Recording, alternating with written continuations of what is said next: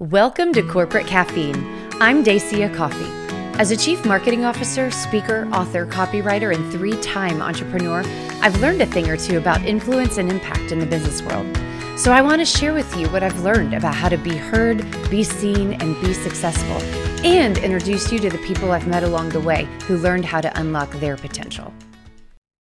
On today's episode of Corporate Caffeine, we were joined by Mark Vincent. He is a facilitator with Maestro Level Leaders. He's the host of the Third Turn podcast, and he's the founder of Design Group International, which is basically the base camp for process consulting.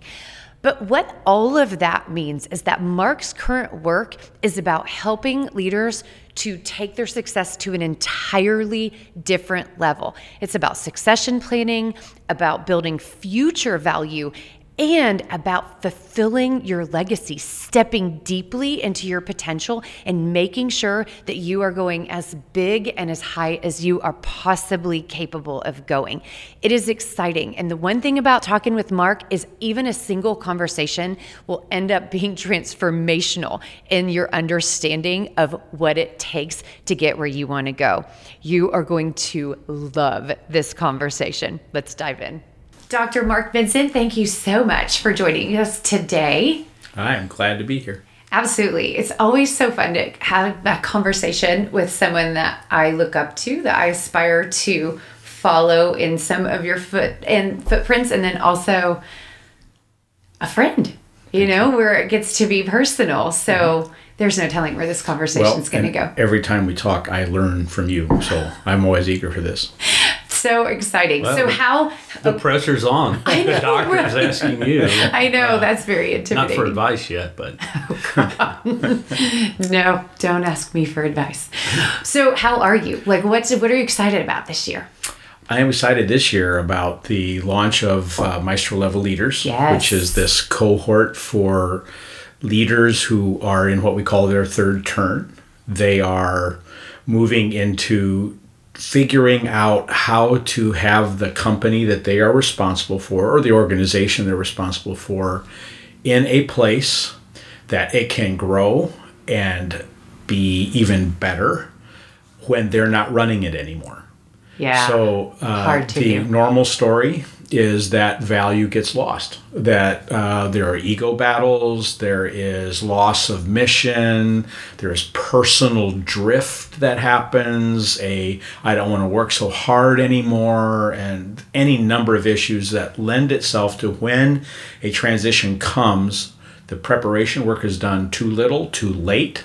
Yeah. And a lot of value is lost. It's actually a very similar dynamic for mergers and acquisitions where everybody mm. starts to get really excited about getting the paper signed and whatever plans they had for how they would consolidate the businesses or build out from there and work with talent and get everybody on the same page quickly disappears and yeah. you get this false mission of let's sign the document and that also happens with transitions so what we're working to do is to gather people who are on that very unique journey and what is somewhere in the 10 last 10 to 15 years of their career maybe a little bit less time than that but to give four good hard years of working together where they are creating a job description for being founder or emeritus or whatever it will eventually be. Yeah. Developing the map to get through this uncharted territory because it's a unique context a unique individual doing this. The model that they will begin to implement with others, their board, the senior executive team that they have, as they move toward what next for the business as well as uh, for themselves. It doesn't mean that they're necessarily leaving at that moment. Right. But quite often they're becoming a chair of the board. They're moving up to a seat in a holdings company. They're going to, you know, watch over this new initiative that they're doing. They're going to focus on developing future value while somebody else is running the business. There's any number of transitions that could happen. Yes. Now here I am going on and on, but I'm excited about it. We yes. got it launched, uh, and we have a lot of good content uh, that underpins that uh, through the Third Turn blog and a related podcast. I mean, so exciting to be thinking about the energy, the dreams, the value, the processes, all the things that these leaders built for decades, and that they will continue and potentially even gather more momentum even after they depart or move into their new role or whatever. Yeah. And uh, but I can imagine that that can be really difficult for individuals to wrestle with. And real quick, you said four years. You didn't go a couple of years or we spend some time. Like mm-hmm. you went four years. Is that a specific? Like, have you identified this is why, or this is the appropriateness, just how much time it takes to go through certain things? Because that was very specific. That's a very astute question, and you're right. It is a specific number. It kind of splits the difference between three years and five years. Right. Four comes between those two numbers. but the the normal process for change is getting your hands off of it so that something else can come in yeah. And so that a new embrace can be formed. Right. And there's a certain amount of time that it takes to be ready to take your hands off of it, to take your hands off of it, to let something else come in where it's nurtured and cared about, and then that new embrace that involves other people uh, can actually happen. And if something is going faster than, let's say, three or four years, yeah, there's a lot of disaster that's involved. Interesting. Right? So let's say you go really fast through a big transformative change. Well, you're not going to have the same people working with you. No. That you did. You're not going to be in the same business that you were in. That is uh, augmenting a crisis. It's turning it around. It's saying, I don't want to do that anymore. It's real rapid and so you don't um, you, you really have a restart in a sense at that point but if you're working to continue something and you want to bring people along with you and you want to give opportunity for people you care about as well as fold in what's new it's a deliberate process yeah and a big chunk of it is getting ready Yes. You know, if we were farmers, we'd be looking at planting season, right? So then it's is the tractor in good repair? You know, is the are the plow blades sharp and not dented and you know lined up correctly and all of that? Are the are the uh, is the ground ready? Is it dry enough? You're doing all that work before you're actually in there making that happen. So it um, almost all the theorists who work with change management. Yeah are saying it's three to five years to uh, uh, to affect significant permanent adjustment. Interesting. Okay, so maybe I'm making a leap here, but maybe I'm not. So in your business, you know, you call it the third turn, and when you're talking about the different turns, first turn is you know, swiftly speaking, work on yourself. Work on yourself. Second is learn how to lead others. So work on others, helping and, them fulfill and their the potential. organization. Right. And so then the third is organizing all of this together and moving into legacy and future work, not mm-hmm. what needs to happen right now. Right. And so it sounds like in a abbreviated way, it's almost like these transitioning leaders have to go through those three turns or allow themselves points of view inside of each one of those as they transition. Is that oversimplifying or am I really just like trying to Well, I think we can even simplify it one one more level, just to really boil it down, if someone's going to move through these turns and do it well, yeah, they must be a lifelong learner. So, what helps them uh, learn to lead self is that they are learning. Yeah. They're learning their capacities, they're learning their skills, they're learning how to lead a project. They actually need room to make mistakes, fail, restart, move over to a whole different area of profession so they kind of land in a place where they can have a sense that this is a vocation, this is a field I can grow in and I can do some good. And many people, in fact, most workers will actually stop there yeah. They will become what I call an artisanal leader. They sure. will be the best at this thing they do programming, uh, mechanical work, uh, customer service, just name a field. They are the one you do not want to lose because they are so good at it. Yes. Right? Then out of that, someone can be asked, Will you now, because you're so talented, will you bring that talent to run the organization? Well, at that point, everything they have learned is out the window. It's a totally yeah. different skill set. Right. Yes. Yeah. Being a master in what you do is a lot different than running a business for right. that mastery. Right. Right. You know, they're two separate things. Right. And I often say that the area that they're so expert in, let's just because this is marketing blender, right? So yes. we'll say marketing, the minute they are in a C suite running things. And if they come out of marketing, they'll have some skill there, but they will not be the most skilled person in about six months. They won't be as up to date.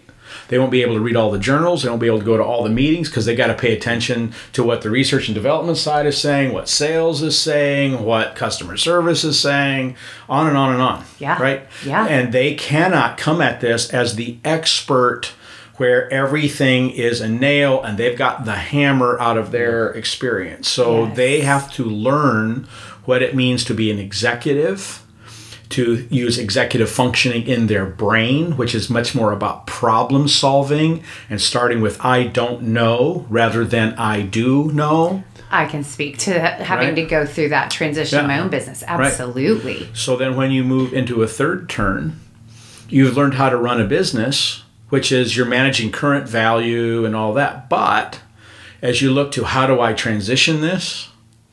How do I bring somebody else in to run the business that it is now as opposed to the business that it was when I started? Yeah. And to the business that we seem to be becoming Yeah. where what I'm handing off is not something that I actually am running or have run, but what we will be running. Uh, where you're you're looking into the future, you're looking into the mist, you're trying to figure out what that future value is. So I, there's an example I really like, but the point is you got to learn all over again, right? Yes. So here's the example. During COVID, senior living communities have discovered that for the future, their business model has to change. The facility itself has to change. Yeah.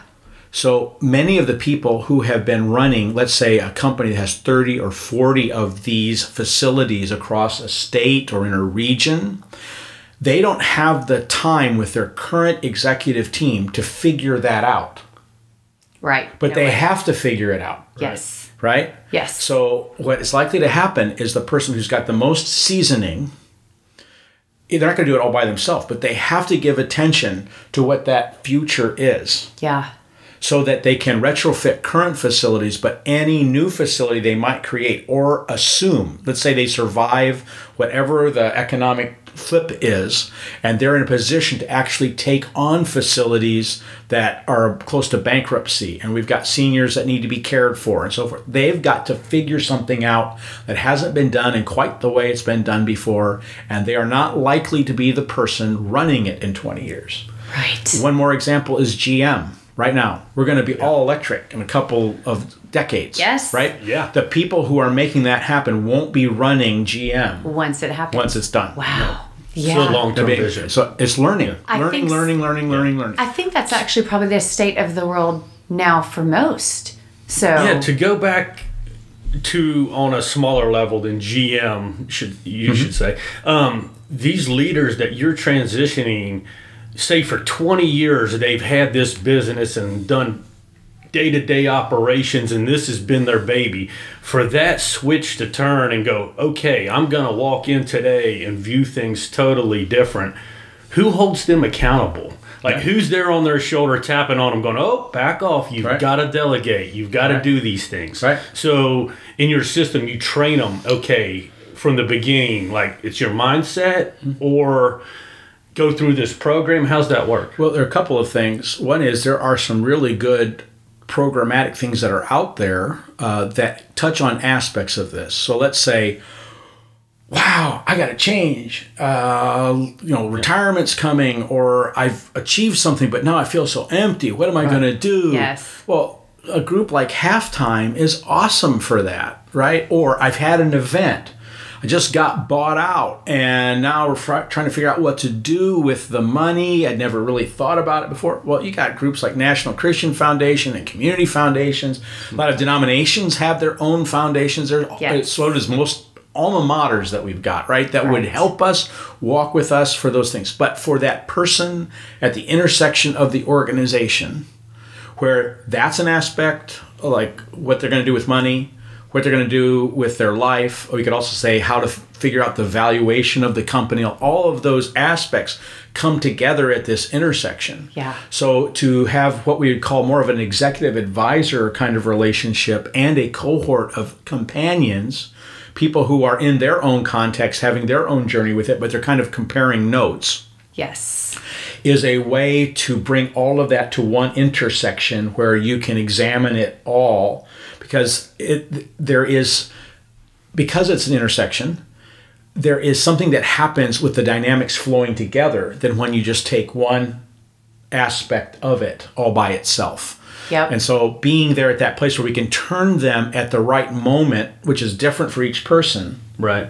To the resource that they need then that's really what we're after in this cohort Well, and those cohorts cohorts are so impactful. You know, I mean, obviously, I'm part of you know, or I'm a member of Convene. Sure. So I get to participate in you know a different version of what you're talking about. But the thing about it is, a lot of times I'll be listening to someone tell their story. And then, how our brains work, we immediately are placing ourselves in that story. Yes. And even though their story and their business and their industry and their exact scenario have nothing to do with me, by the end of it, it has everything to do with Yeah. me. I mean, I am somehow learning lessons that I didn't have to walk in their shoes. And it's amazing the seeds that get planted in regards to, oh my gosh, I can apply this over here. And it might be weeks later or whatever, but I'm blown away how much more I learn by not using the people around me to solve my problems, but to walk together. Right. Because it's incredible, you know, and especially if you're God fearing person, it's incredible how the answers come, Right. you know, through connection Right. and, you know, the desire Right. to do this together. and that puts you in a spot where you've come to that gathering of other leaders open to learn Yes. rather than prove yourself arms crossed prove yourself Who that are you have you? something to tell me about my life my business and to be in a spot where you regularly come arms open head open ready to think uh, it's a nice shortcut to learning and appropriating but that means the posture of i don't know isn't it wonderful Yeah. is what has to lead for us Now, do you see this more in men? I would take it just saying that our that you're asking egos may question. step in the way, you know, of having your arms crossed and being the man for, say, owning your own business for the 20 years. And then the now, they don't ask for help. They haven't spent all these years asking for the help. Yeah, I, I d- what I don't want to do is to uh, create one brush that paints everybody Right, in my response. Um, so let me come at it from a different doorway and see if it gets to your question. there is a form of authority that we might call role authority. There's also like an expertise authority. There's like an earned authority. And so people who have a sense of expertise authority, I know stuff, I've been Right. there, I'm the guy, Right. tends to be a little bit more male in my experience. I'm not quoting anybody's Right, right. survey, Right. but it tends to be show up a little bit more. And in more women, in my experience, it tends to tilt a little bit more towards this uh, kind of earned authority or role authority. Uh, Let's go with the role piece. I have the title, and I worked really hard to get the title. And I uh, have overcome a lot of stuff, and there were there was uh, not a natural path that uh, was there for me right. and uh, I don't know exactly how that plays out for people maybe where they're starting from isn't their gender but their maybe their cultural tradition Right. their ethnic tradition but when you have anyone who's saying I earned this or I have the title then you've got that closing up Right. as opposed to more in their character of who they are that's actually conferred.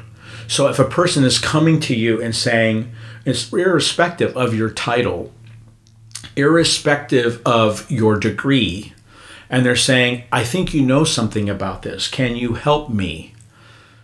That's a sweet spot to be. And it's usually because they feel you're approachable, that you'll think with them, that you're open, that you will problem solve, that you'll engage.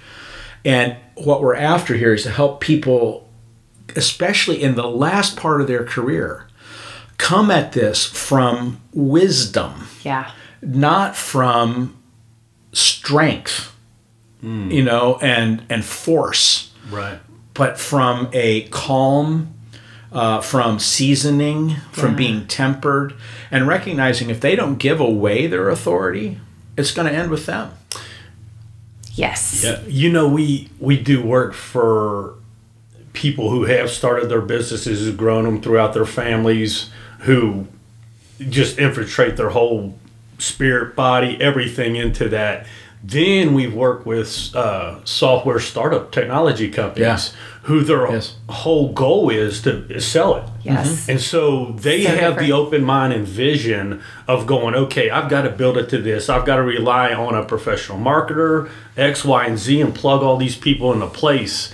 When you look at some of the other ones, that's why I asked the question. And Mainly, s- you know, male versus female. I was just wanting to know the characteristics. Yeah. Yeah. And we can point them out pretty quick now that you Yeah. think about it. Those are very different approaches. right and, they, very and they are and so you end up with if you say okay well where's this leader are they in a like a second turn if they're selling you know their company mm-hmm. at age 35 for 40 million dollars Right. you know well they're likely to say at that point do i want to do this again Yeah. Or I- do I want to do something else? And it starts to be a little bit more second turn kind of stuff. Do I want to repeat what I've done? And I meet people like this all the time. And that's a fine place, again, to say, this is who I am. Yes. I'm a serial entrepreneur. I build businesses to X Yeah. and then I sell them. Or I come into companies that are failing, I take them from 10 to 20 million. And that's what I do. And then I'll be looking for the next assignment. And I work for the investment firm that puts me in these places to turn it around and make it work.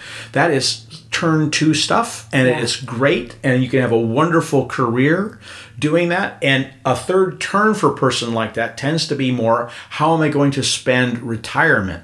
Right. Right. right? How am I going to give back out of what I've accumulated and so forth? How am I going to give time to family, time to uh, a ministry, time to a volunteering? And that's a wonderful place to go. Whereas in the third turn, if a person has arriven there, arrived there, they are they are looking at okay, here's this thing Yep. that someone else is going to run and I actually own it, right? I've got to give it away or I am operating on behalf of a stockholder board or something where we have to transition this Yeah. and uh, to do it in a way that's healthy. So, you know, anywhere in there, you just kind of say, where are you? What's your context? What are you working at? What's next for you? And you don't treat these as hard and fast doorways. You're just saying, are you primarily running an organization? Or are you, and looking for the next one, or are you getting ready to have an organization that somebody else will want to run and can succeed? Yeah. I mean, it's so interesting. The process of giving things up in order to gain more and give more is so fascinating to me. I mean, you know, when I think about the turns, you know, I mean, I'm in different ones, it, you know, depending on how you look Sure. at it. So, for instance, um, you know, we had a business together, a trucking company, and we walked away from it because we did hit a point where we were saying, What's it all about? And we realized it was stealing too much from us to be able to give any more. And so we just disrupted all Right. of that natural progression, especially because Kyle was the founder that he knew he could have gotten to, but at what cost, right? So then that now, was the main thing at what cost. Um, but it was kind of a strange third turn for us, you know, like in in a way or weird way, Right. because then we were embracing legacy and realizing for us, mm-hmm. Right. we couldn't take the business into a third turn. We had to walk away. Right. You know. Yeah. Yeah, and there's it was either all in at this moment.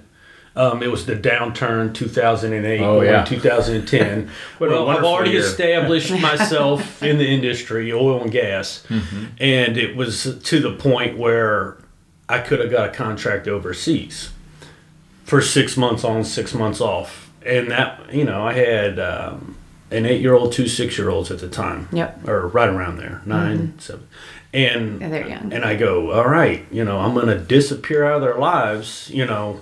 And I know people do this in the service all the time, Mm-hmm. but you know, we just thought it was best for us to dismantle the company. Yeah, so Yeah. you know, he would have been moving, you know, very specifically through turn two towards turn three. Well, and we were like, Psh, I, I said this is the point though where my kids can really benefit off of it. You know, I could make enough money in a Mm-hmm. Yep. few years or and just keep it going. Maybe they would want to get into it. And I'd give them that option, and we're like, all right, tap the brakes. Let's focus on you. Go do what you love now. I, I've done this for almost ten years at that Yeah. point.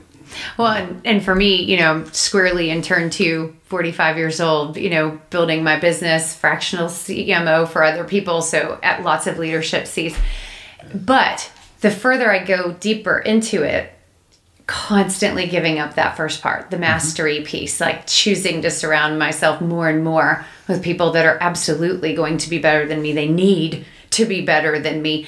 And I love thinking future. Like mm-hmm. I love thinking legacy and when I walk away from it, but nowhere close to actually do, you know doing the things and it will be so fascinating because I can't even imagine. I mean, there's a wrestling I do even right now in turn 2 with constantly and just trying to shift from here to here around my focus has got to be on other people's potential, replacing myself, Right. you know, constantly. And, and it's these little daily choices Yeah. about me versus other people getting out of the way. Hmm. And so, you know, looking to the future about the whole next level of, you know, that emotional, spiritual journey mm-hmm. around doing that, but then protecting value for others that you will not get to see.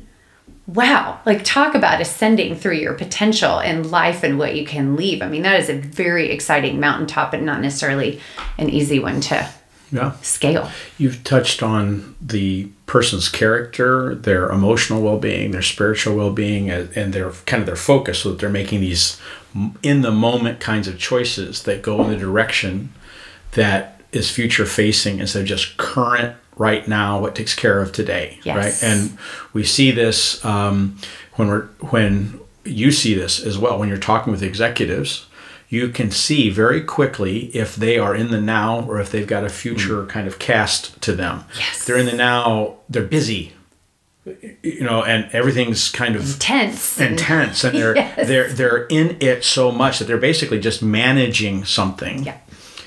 And actually they kind of reinforce it with their choices because i'm going to do 10 more emails. Exactly. Right? As opposed to till 10 at night. Right to having the mm-hmm. strategic kind of meeting that drives future value. So there is a very practical part of this as well. Yeah. and i don't mean to sound like the spiritual choices the emotional choices aren't practical. They are real they are needed we can also get very tangible is uh, maybe a better way of saying this. Right. and that's to ask that person who's saying well i'm thinking that maybe you know i've got to figure this out or i'm just going to ride this hamster wheel until i'm dead. Right. Yeah. okay so what is the future balance sheet? Yes. So you can get very concrete at that point. So to even operate the business as is the balance sheet that keeps it sustaining where you've got it capitalized to the right degree and all of that has to be different than it is now so if you say five years from now what does the balance sheet look like for us to even be the business that we are now which is a process of making this pristine again yeah it starts to force categorized kinds of choices and strategic intent. Then, if you start to say, well, what business should we be in? Yes And what balance sheet needs to undergird that, right? Then you are you are tearing into future value. And that starts to also drive all of the little choices. huge wow that is amazing okay i'm gonna take i'm gonna chase the squirrel a little bit though Okay. because there's so many things in my mind that our audience can't hear because i know about your background and they don't. So i mean you have written about stewardship. You've written about loss and hope. You have mm-hmm. you lead leaders. I mean you are significant person in regards to moving process consulting forward and leading with that I don't know point of view. So I love listening to this conversation because I can hear so many of these threads Sure. really woven together in your third turn, if I will. Yeah. And um, so talk to us about your first turn and your second turn and like let's go back a little bit and go kind of how did you get here because Yeah, it's someone really who's got it all figured out. You want to know where Do you they have it came all from figured a out, little Mark? bit. Well, You enough. see- oh I know Yeah. I, I would hope enough to consider. If I, re- if I was talking to one of my buddies, I was like, this guy's got it figured out. exactly. oh yeah, when I'm like I don't know, I'm gonna call Mark for sure. You know, lately I have been um, very reticent to open up something like Facebook or LinkedIn because I find that another mentor of mine has passed away. Yeah. And that has become a litany of names.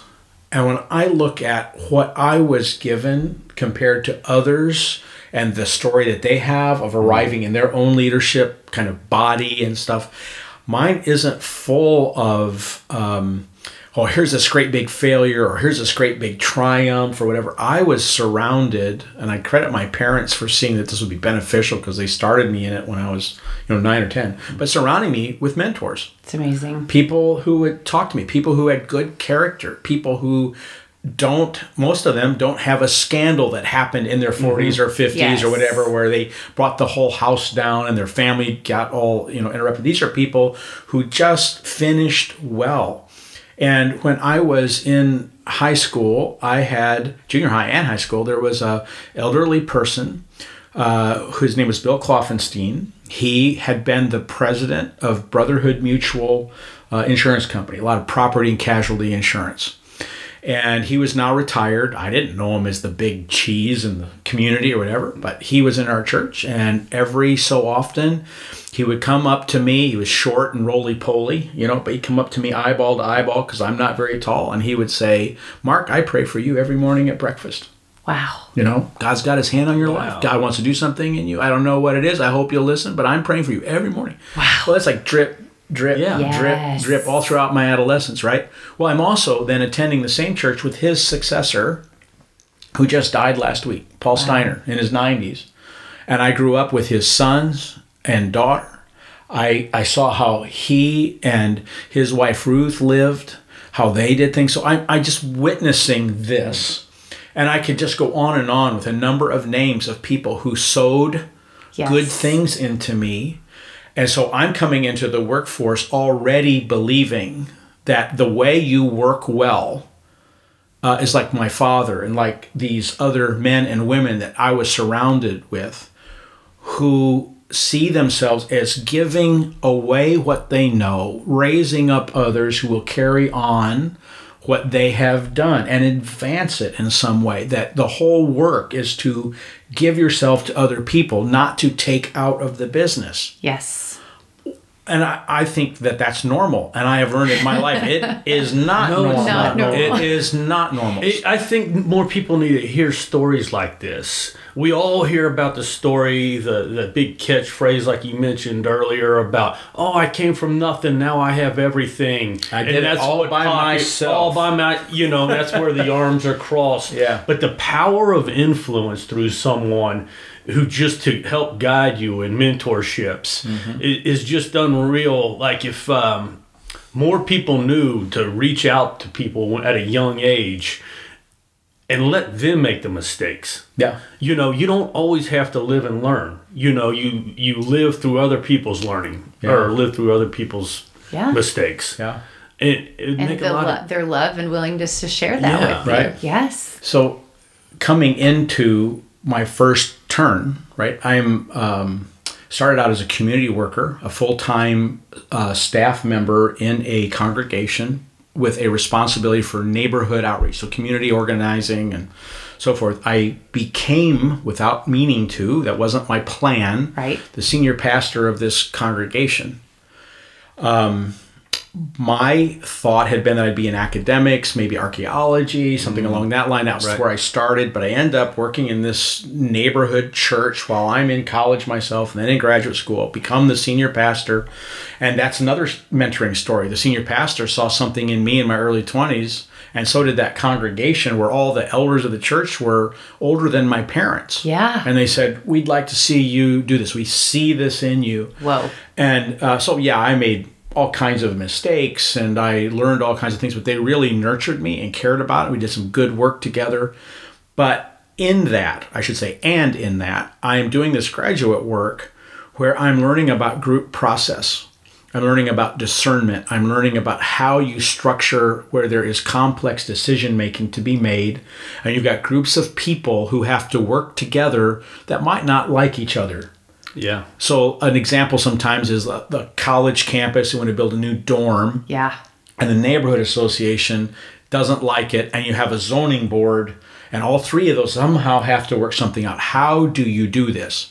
Well, I was very fortunate because it was the right place, right time, where Harvard Negotiation Project is putting out the book Getting to Yes, and they're showing these methodologies about group process group discernment. I'm doing graduate work, I'm writing a, a, thesis on that, and I start getting these phone calls Would you come help us? We've got this crazy knot going on in our organization that we can't untie. We hear you're working on a methodology. Would you help us? Now, so cool. just because I'm that old, this is when things like teaming and brainstorming and win win scenarios were all thought to be new new age phrases. wow. Like they're they're like voodoo. Yes. You don't say this stuff. You brought out a whiteboard to what write on. Fluff? No way. Yeah. You know. So I, I, began to get a lot of requests and, and found that these methodologies work, and that led to another. Would you come help us?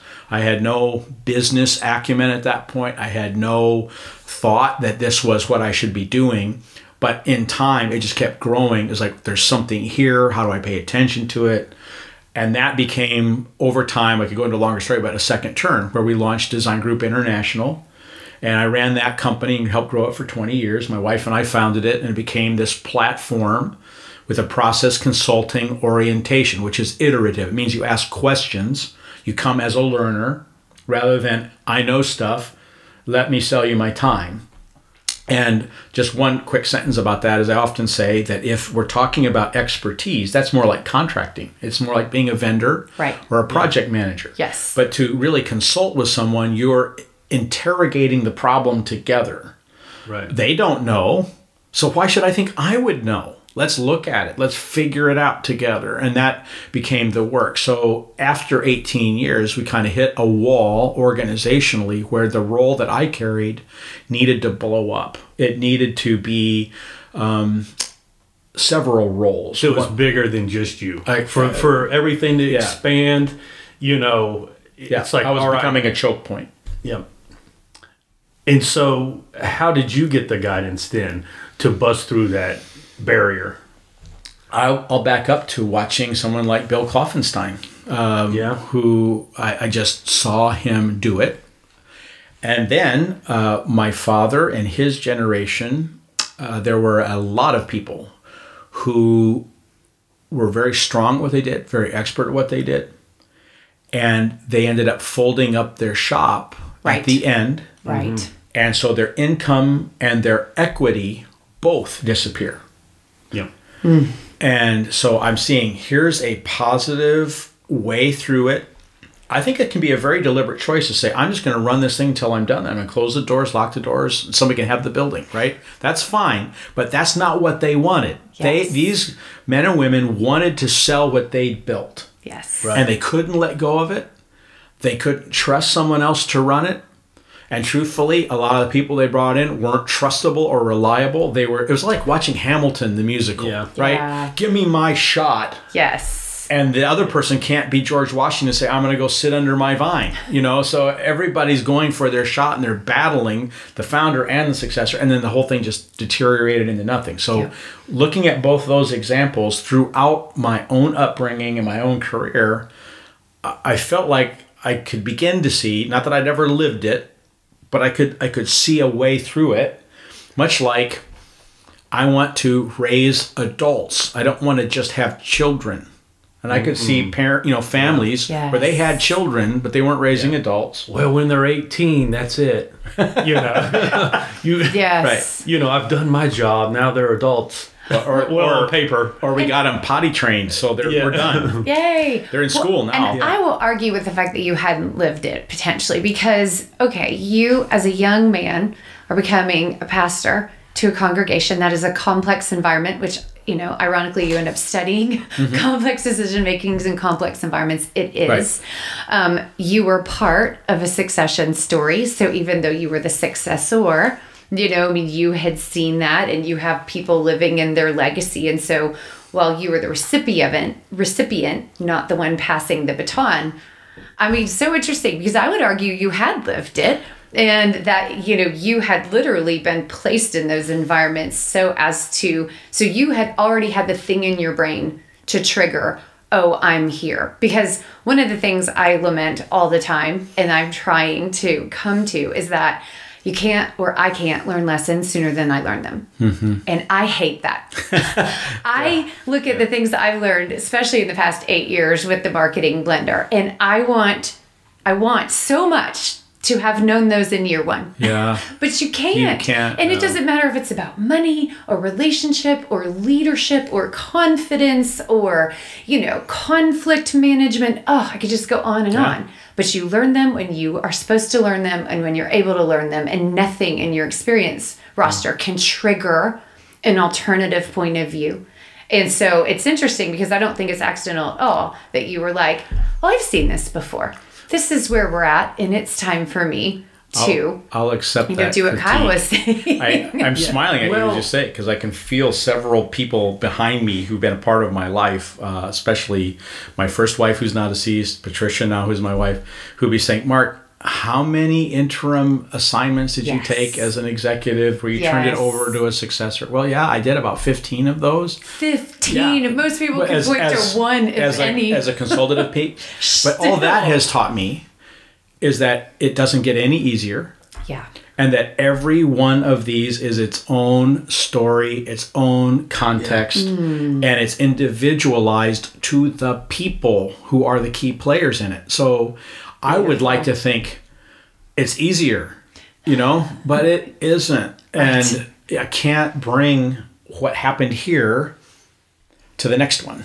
Isn't that There, amazing? there's some references, but it's not going to be, oh, repeat, rinse, repeat. uh, Right. ever. No, to break through the next level or to hand off a company selling a gadget or a widget, whatever you know you want to call it, compared to you owning a consulting business mm-hmm. where it's a lot mindset, and to be able to scale that and get it past the 18 million, how do you find the people?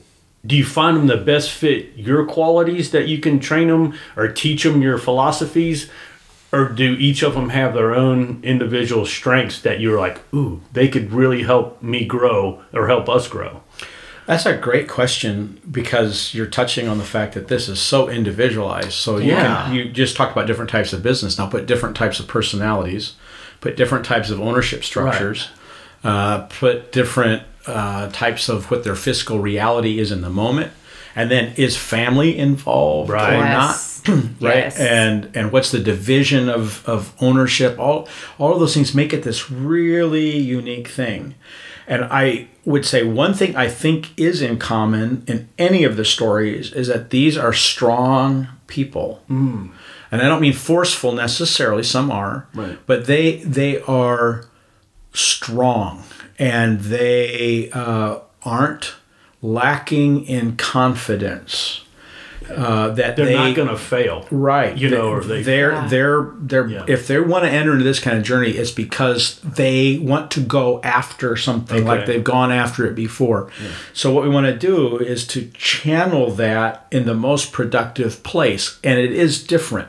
so i'll use this example of of judo or another martial art and i'm not a martial artist so i might not be exactly precise here but the idea is from what i understand of judo is that it is being able to take the momentum off of your balance rather than forcing your way in. So you're not you're not bringing your energy to attack. Right. and you're also not defending. You're using the attack of whatever's coming at you its momentum against them to keep your own balance. So it's as much about your restraint as it is your Oh. motion going forward Yeah. so, what happens in this moment is that you have to begin to say, Where do I restrain myself so that others can come in? How do I be watchful for what's needed so that when I do touch it, it is for its good, not just for my own pride Yes. or whatever? Because the mission is changing from building the business to to handing off a building business to someone else's stewardship Right. who will in turn do the same thing. So that part we hold in common uh, across just about anyone I'm working with is that they're strong, they've got a momentum that they now somehow have to arrest and adjust if they haven't already. Some have that already. I mean, they've already Right. begun to do that. And then we're just turning it for a new direction and a new vision. But I find that many are not, and their momentum is likely to carry them past the, the opportune moment. Yeah. Oh, that's such a great visual for me in my mind about when people are bringing influence and ideas and change and momentum into it instead of meeting that momentum head to head and Right. trying to control it and stop it and make decisions about it. That you go with it and you direct it and you can have, you know, you can be a part of it. Right. But that you have to go along Right. with it. I'm like, whoa, I just I'm gonna have keep to do some visioning thinking two on one. magnets, how you're going, oh, Yeah. and you're pushing them and you're pushing Yeah. them and you're pushing them, and finally they go shoo, Yeah. stick together where they finally, Yeah. you know, join forces. Or they one flings out of your hand. or one flings out of your hand, you're like, well, maybe they weren't meant to sell this. maybe they weren't meant for this transition. Keep doing what you're doing. yes, exactly. So, real quick, Design Group International, where'd the name come from? Well, with process consulting, um, you are using design thinking. Right. You're using design language. You are starting with why. Uh, and I, it sounds like I'm using catchphrases, but actually, we're just old enough that we didn't invent the phrase, but that's where we were landing, right? Yes. And so now you're seeing a larger pickup of this kind of iterative approach to problem solving. So, design thinking, that's not a new phrase. Start with why, you know, Simon Sinek kind of has that nailed. Yeah. Um, but that has a history that even precedes them. Yes. And we can't take credit for inventing it. The, one of the deepest uh, uh, sources for this is Ed Schein, who started the whole idea of process consulting and started naming it that way. And his work very much stayed in the academic world. And it's now finding its way even more fully into business literature. People who have MBAs usually have had to read one of his books or talk about a process orientation. And you're seeing process consulting show up more in engineering and in software management. You're seeing it in agile process and so forth. So it's finding its way. So at that point, we're saying, look, uh, this isn't just Mark with a uh, profession and a shingle, and you come see him as an artisan or whatever. We could have taken that approach. But there was enough success as we started what is now Design Group International that we had to make a choice. Is this for others? yes. and ultimately decided that we would create a platform so that people who have a consultative expertise could have a whole vocation, bring others into the business at an appropriate point, be able to sell their business at a certain time when the time is right, and you could make a whole career of it as opposed to this is my in between jobs adventure. Um, which Yep. ruins the consulting field over and over. Yep. Um, and so a group, we're focused on design.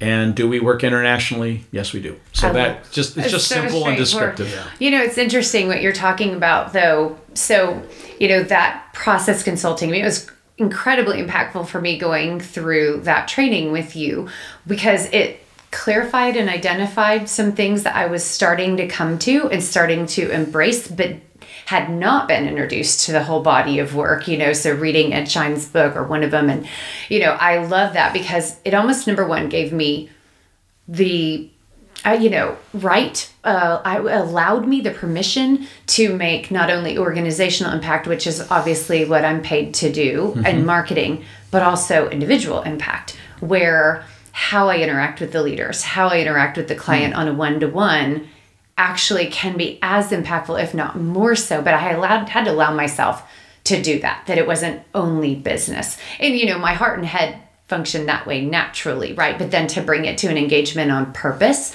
you know, totally transformative. But my creative director and I, Eric Peterson, we talk a lot about what's the future of the marketing agency because agencies are Yeah. blowing up. The model is not really working. Everybody's trying to figure this out, whether they know it consciously or not.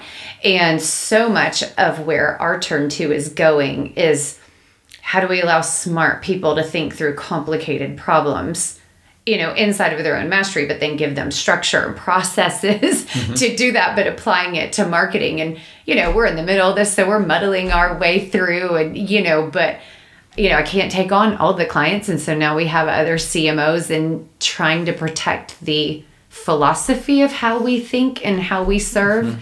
and how we help companies grow and going, okay, what does it look like when we train this and, you know, try to scale this? You Right. know, even though it's not a tangible delivery. I mean, Right. and it's been incredibly impactful for me to think through that I don't know first and the willingness to allow people to learn alongside of you and solve tricky problems. And digital marketing, you can't do anything except iterative. So many leaders want to go, okay, exactly what am I getting for my money? Yeah, give me a package. That's right. And well, you're going to get insights, you're going to get misses, you're going to get leads, you're going to, you know, get visibility, but exactly in what combination, you know, we're just going to have to get better and better at it. So we make projections and then learn. Mm-hmm. And, you know, one of our core values has been tell the truth as early and often as possible when it comes to data because but you have got to bring first that approach of It's always changing. yes and that okay we're going to get some of it right but we're going to get some of it wrong and we need to be in this together you guys have to ask smart questions we have to ask smart questions Right. and that's how we move forward Yeah. but it's very different than having the answers and doing it and just Right. you know Well, cranking it out it doesn't work I don't that. I don't know your profession obviously nearly as well as you do, but hearing you talk, I would think that all it takes is Facebook as just one channel. Sure. Making one adjustment in their algorithm. This year. And everything that you've done for the last three months is out the window. And it's funny that you brought that in because that's exactly what's happening with Facebook right now. I cannot tell you how many people are saying this has been working for us for years and nothing's working now. And it's the mm-hmm. same thing. And it's because they changed something in the background. And you're 100% right, but you've got to be willing to go, okay, it's changing. And we're not just stuck here and entrenched here that we're just going to be angry Right. or we're going to like stall our you know our willingness to improve and iterate so yeah And a ton of people are great at collecting the data. It's just what are you going to do with it next? Mm-hmm. Yeah. When it, things do change. Yeah, right. and everything Which is another changed. expression of process and mm-hmm. design. And when we're talking a third turn or this maestro level leader kind of cohort, is another application of the same thing. Yeah. Given what we've got here, what will we do? Well, community organizers for years have said, oh, that's appreciative inquiry. What do we have to work with? As opposed to moaning over what we lost or what we don't have, which only wastes calories and you know neurons. You're not making any choices. You're just moaning. Yes. Right. And it's okay to say, "Oh, stink," you know, it's gone. All right, now what are we going to do? Yeah. Because you acknowledge it. But if you're lost in it, you're not going after the new possibilities that are emerging. And what I hope we can keep uh, modeling together for leaders is that actually this is the normal. The normal is you are always figuring it out. If you start to think you've landed and you've done, or you've taken the hill, or whatever your metaphor is, you're already winding down and decreasing the value of the firm that you run. And I can relate to the willingness to want to fight against that because there's a point where you go, oh my gosh, that's exhausting. But you have to be willing to say, or is it exciting? you mm-hmm. know? But, you know, I mean, especially if you have this idea that someday you're just going to retire and it's just going to be over and you're just going to sail off into the sunset easily and you're just mm-hmm. going to walk away. Life has never been like that. So I'm not quite sure why anyone would expect, oh, I'm just going to hit this magic age of 65 and fairy dust.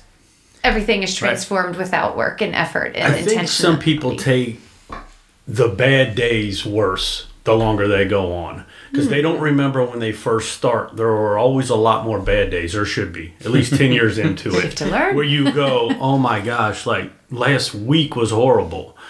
Well, it seems the more you run your business, the more you get, you know, master at it. Those days become far and few between. So when you do have a bad day, it's magnified, and mm-hmm. you're like, "When's this ever going to end?" I never, I always have these bad days, but Right. in pr- practicality, no, you haven't. Right. You know, you may have had one one a month now, Yeah. or one every quarter, or whatever that may be. And now you're talking about the pain and anguish of knowledge transfer. So you've lived through it, and here comes the young pup, the wet behind the ears person, the whatever, that mm. doesn't know that in the way that you know it in your body. They haven't they they've had their hard knocks over, but they haven't done it in the organization through all of those moments of figuring it out. And you're going to have to let them make a mistake, which Yeah. reduces profits, which harms things, but it's all with this view of being able to have profits when you're not touching it, right?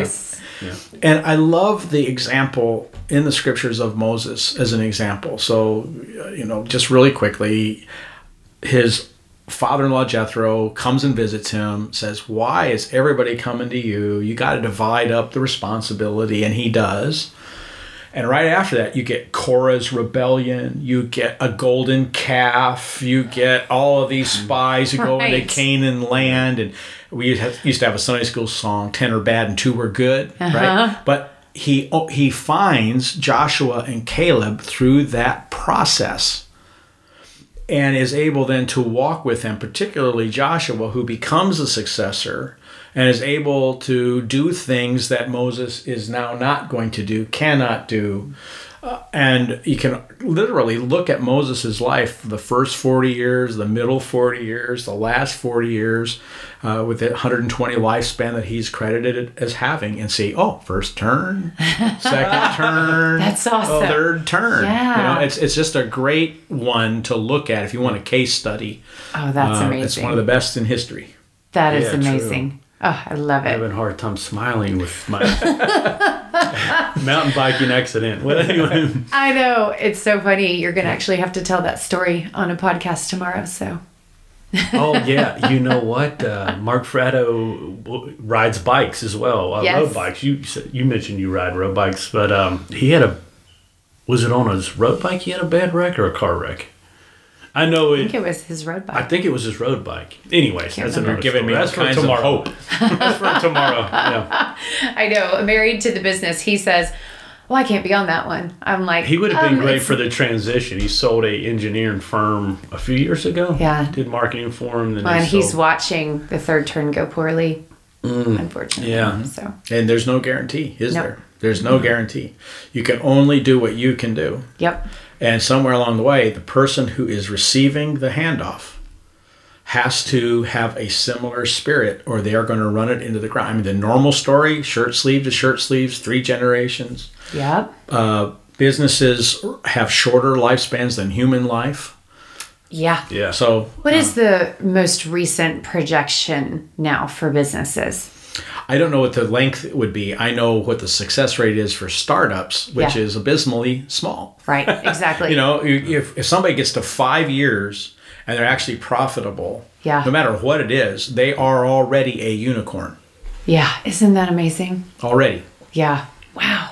I heard something somewhere, but I think they were talking about Fortune 1000 companies where their longevity on that list is Well, only 50 You can even do it like It's the Fortune short. 50. And if you go 20 years, who was in who was in it 20 years ago, who's in it now?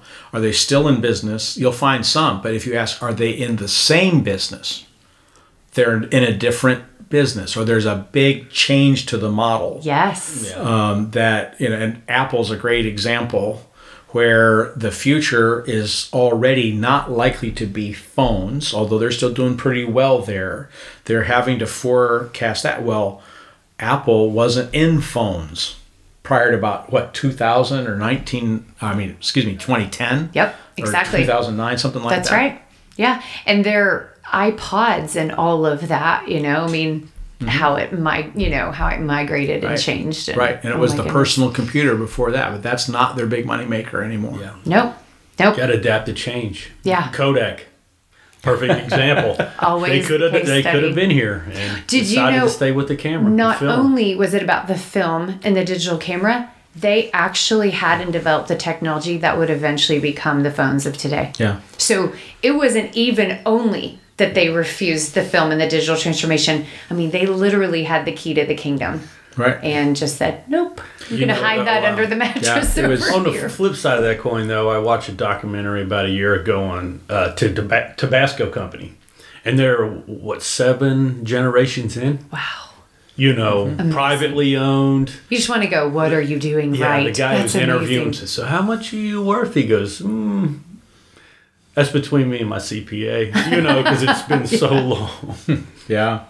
That is so cool. Yeah. So there cool. are stories, there are examples, and one of the things that we're after is to be able to pull those out. Um, you know, what I got to watch as a child is not everybody else's experience. So finding ways to get those stories in front of others. Yeah. And even people that, hey, I could probably reach out to that person. I could probably call them. They would respond to me so that we have a community of people where we would say they care about, they're driven by the hope of grandchildren's grandchildren. Yes. You know, we can kind of make our mind go that far into the future. So if I'm thinking about my granddaughter, Bryn, who's my oldest granddaughter, she's eight. If I'm thinking about whatever I do with her grandchildren in mind, hmm. gathering a community that says that matters, Yes. as opposed to what's my 401k say right now? Yes. And look, it's bigger than yours. Right. You know, to have that orientation, we want to gather those kind of people in substantive conversations, help them know each other more fully than maybe we've been able to do in the past. Oh, so beautiful. I think that's such a great, you know, pin to place for a moment just because so many people love, are obsessed with bemoaning the state of the world right now and how everything is deteriorating and people are rotten and this and that. But I don't know. Like, I think it depends on what you choose to look at and what you choose to give your attention to and what you decide to participate in. You know, and I don't think it's about rose colored glasses. I do think it's about when you decide to think about your grandchild's grandchildren. Mm-hmm. I mean, that very much creates a very different type of community, different type of people that you attract, a different type of energy and, you know, approach to love and connection and relationship mm-hmm. inside of your family and inside of the broader realm. Mm-hmm. And then that becomes your reality because you chose it. And so the chicken or the egg. But I always do wonder, you know, I mean, the people that are, they love problems as a worry stone. Well, Right. it's your favorite thing right now Right. and you've got to be careful where you place your attention and how far you're willing to look in the future i think that's healthy Yeah. Well, imagine if this was the year 1865 and, you know, everybody's coming home from Oh my Civil gosh. War, um, if they come home at all, Yeah. right? And all the devastation and, and all of that. So, you know, to be able to set that or say, what was the Spanish flu, 1918? right at the end of World War One. You know, um, it doesn't take but a moment if we breathe to get perspective. But then we have to choose: do I do I want to move into a particular direction? Well, what direction is that? And I have uh, become very affectionate uh, toward a word that I just learned, and it is that I am not just an individual, I am also an embedual. I am embedded in a family. I am embedded in a community. oh that's interesting. I am interesting embedded in a state and in a nation and on this planet. wow And my life needs to reflect not just my individual desires, but embedual desires, or I'm denying at least half of what myself is. it's Wow, so that's interesting i know there's definitely more um, layers to just being a member of a community you know or a part of a group i mean but an embedded wow Yeah. That's interesting. Really cool. Really cool. Okay, I have another question. When fine, not probably. I should never say final. I well. I am notorious for being like, okay, Yeah, one it's last kind question, of then I going ask back thirty to more. that is you know defining success, and so many people do it around monetary, you know what they're worth, their Mm-hmm. value, and it's I always looked at it as in as long as I did better than a generation that raised me and in their generation, and I provide for my children, like you said, your grandchildren, that forward thinking of they're gonna have they better have better than me, whether it be you know worship, you know, monetary, whatever that may be, their lives in general better off than mine. That's my goal for them. Right. You know, and hopefully it was for me. I'm like I just did everything I could to be better than the generation that put me put me in this place. Yes, absolutely. Okay, so your work cr- uh, crosses all of the boundaries in regards to growth in the business world, which is why I'm so excited, of course, about having you on. But what kind of encouragement or advice, or, you know, what would you say to people about growth in today's world and about achieving growth or having more impact in the business world or, you know, just anything like that? This response is, um, I hope, the kind of question is in line with the question that you're asking me. What I think about right away is where I try to spend the time that I spend, which is there's this intersection between the person and the organization that they lead, if they're an executive leader. Right. And that intersection reflects the capacity of the organization and the capacity of the person, which becomes their capacity to lead the organization's capacity. I mean, it's it's all kind of crunches together. Yes. So it's how big can we grow that intersection? So if we're going to grow the business and that executive leader isn't growing, it will outstrip them. And that will either mean they no longer should be in the seat or that the organization will collapse back to the size that they themselves can lead. Wow. Right? Yes. Or let's flip that around if the person is growing and their capacity is growing and the organization itself is not doesn't mean that the organization is broken because there's reasons to have a lifestyle business and to, you know make it a thing where it's running off the profit rather than factoring it for growth there's all kinds of reasons That's that it might decision. not be right Or should be. but that person then will find that the organization is not the domain of their influence Right. and then somebody else is going to have to run it because if they start to function in some other kind of domain, this business is going to deteriorate if someone else isn't being able to sit in the chair and lead it and grow it and run it. So the growth constriction happens when one or the other is not growing in the way that the other is. Nice. So uh, what I'm often looking for with a person when they're saying, I don't know what to do. Tell me your story. And what we're listening for is who are they? What are they learning? What are they developing? What's their skill set? What raises their energy and what robs it? And we all have that formula. Now, here's the business. What is its demand? What is its marketplace reality? What's happening? What's its history? Where do you want to take it? And then you begin to see what the gaps are. Now we find out if that leader is a lifelong learner or not. Because the minute you start to look at the gaps, I, I think I'm going to say back exactly what you said a little bit ago, Dacia. They're either going to be saying, here's an opportunity, or I'm resisting it, or I want more data. But- or but- but but- but but- but, you don't understand or we're But you don't different understand. And, Yes. and as soon as that happens you know that we've got a leadership capacity issue that's limiting the business Yeah. right? And it can be the opposite, where uh, the business doesn't have enough capital. It doesn't have enough of a marketplace reach. It doesn't have the right product mix or whatever else. And so we've got to make an adjustment there so that this leader's vision uh, can actually be more fully utilized. Right. So that for me is a major part of growth is removing the constrictions.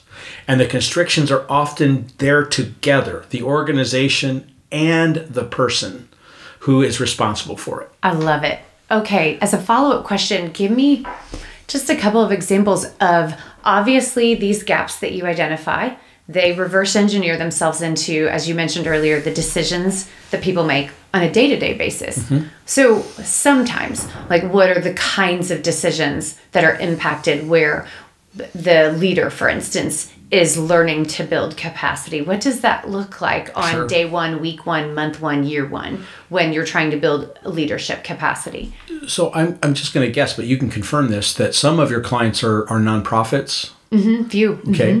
So in the nonprofit world, that's just the first example that comes to mind is that you often will find um, that leaders and sometimes even board members and sometimes whoever's responsible for the money they think in terms of the expenses Yes. instead of the income. Yeah. Yeah. And if you ask them, this is a fun little game to play, and it will break your heart. Actually, ask uh, a CEO what their income is.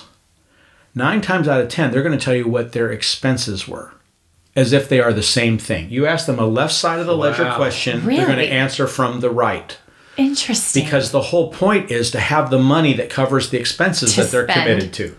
Right? Interesting. So they're trying to get back to zero every Yeah. year. Where we've committed to this money, now we got to raise it. Mm-hmm. But they're not thinking about what their income pool is, where it comes from. It doesn't mean that they're totally ignorant of it. But if you ask them about their income and they answer from the expenses, It's their paradigm. it's the paradigm and that's often present day one year one and it's in the water it's in the culture it's it is from board to frontline volunteer Really? really very deeply present Fascinating. so that that'd be one one example. Um, we sometimes see it uh, where the person who's running the business understands the opex side but struggles to understand the capex side. They've run the department they've run the division whatever but they don't know how to work with the board. They don't know how to work with the investors and they resent every moment they have to spend capitalizing the business as Right. opposed to operating the business like Yeah. that's an interruption but that's where the balance sheet is built from right, Right. and then one more is the often see this with um, cfos some cmos but it's more usually in the cfo or a um, head of hr or whatever where they are not strategic they have the title but they are approaching it as a super administrator so it's about the paperwork Yep. and the paperwork being organized rather than serving the business and its mission and its vision. Right. And uh, or you have that CFO, and this is where it gets tragic, who is it's about everything being reportable and with excellence, but now you don't have real time information flowing. And if I've got a minute, I'll just give one really important example because right now we're seeing a lot of we're going to put an enterprise operating system in here. We're going to make everything digital and run it. Sure. Well, the issue is back in the day, if you're running a tool and die shop and you own the thing or you're one of the machinists, whatever, you put your hand on the walls of the building and you know if things are running true or not. You can feel it in your body, you can touch it. As soon as you take your eyes off that, because it's all now digital, you're not feeling the machines, you're serving the software. Now imagine doing that in the C suite as the chief financial officer, where you're not so much looking at the cash flow, you're just making sure there's a cash flow report you're you're not so much saying did all of the invoices go out today in 15 minutes. You're wondering if the batch file went out and it's easier to send a batch file if you do it twice a week. Right? And so all of a sudden six months in you've got a problem where you're dipping into your line of credit to manage payroll that you never had to do before and more often than not, it has been an unthinking, un- non strategic way of putting software in play to automate tasks that helped you monitor the business. It's like efficiency over effectiveness. Mm-hmm. And one actually, you know, you lost sight. Right. Be over the And other. so, what we often are seeing is that somebody who's moving into the C suite, so turn one to turn 2 Mm-hmm. they're bringing their expertise to it, not realizing that it they can't just apply it to their channel. Right. That that that cylinder that they rose up in and and have some kind of maybe more omniscience about. Right. It is now touching everything, and they have to pay attention to the whole. They have to have a visceral connection to the business. They cannot offload their brain yeah. to that. And that is one of the things that we're seeing right away when they're coming to this role is like, I've got to prove myself, just like I did in turn one. No, you don't. Mm. No, you don't. And also, don't do the other ditch of this road, which is, I'm not going to do anything for a year. Oh, We'll yeah. see how it goes. Yeah, we'll see how it goes and learn. Right? Do you know it's sad? That's one of the reasons that frac, you know, the fractionals end up getting hired, is because we have to make very quick, you know, strategic and practical impact. Mm-hmm, you know, I mean, there is no. I'm gonna walk the halls and talk to people and get a sense of where the organization is already at. Nope. Nope, you need to do that in one month or less. Yeah. But it's so interesting because I think that approach, that aggressive approach, I don't, you know, I mean, maybe more people need to embrace it, you know, and obviously I'm going to be super biased towards be aggressive, progress over perfection. Do something. Jump in, do something, make a decision to make a decision. Right, and then watch. Never just sit down. exactly. But that has tendency to be my happy place, not the opposite. So, well, Mark, thank you so, so much for joining us today. This was It is so fun. Always a pleasure. oh my gosh, absolutely. All right. Very nice to meet you. And you. Thank you. All right, Mark, how can people connect with you?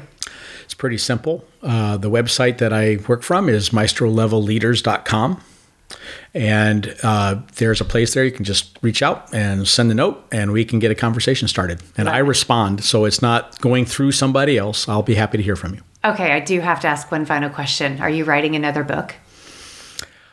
I am trying to get one started. Okay. There is uh, there are two manuscripts. One in particular that I would like to see around the core competencies for process consulting.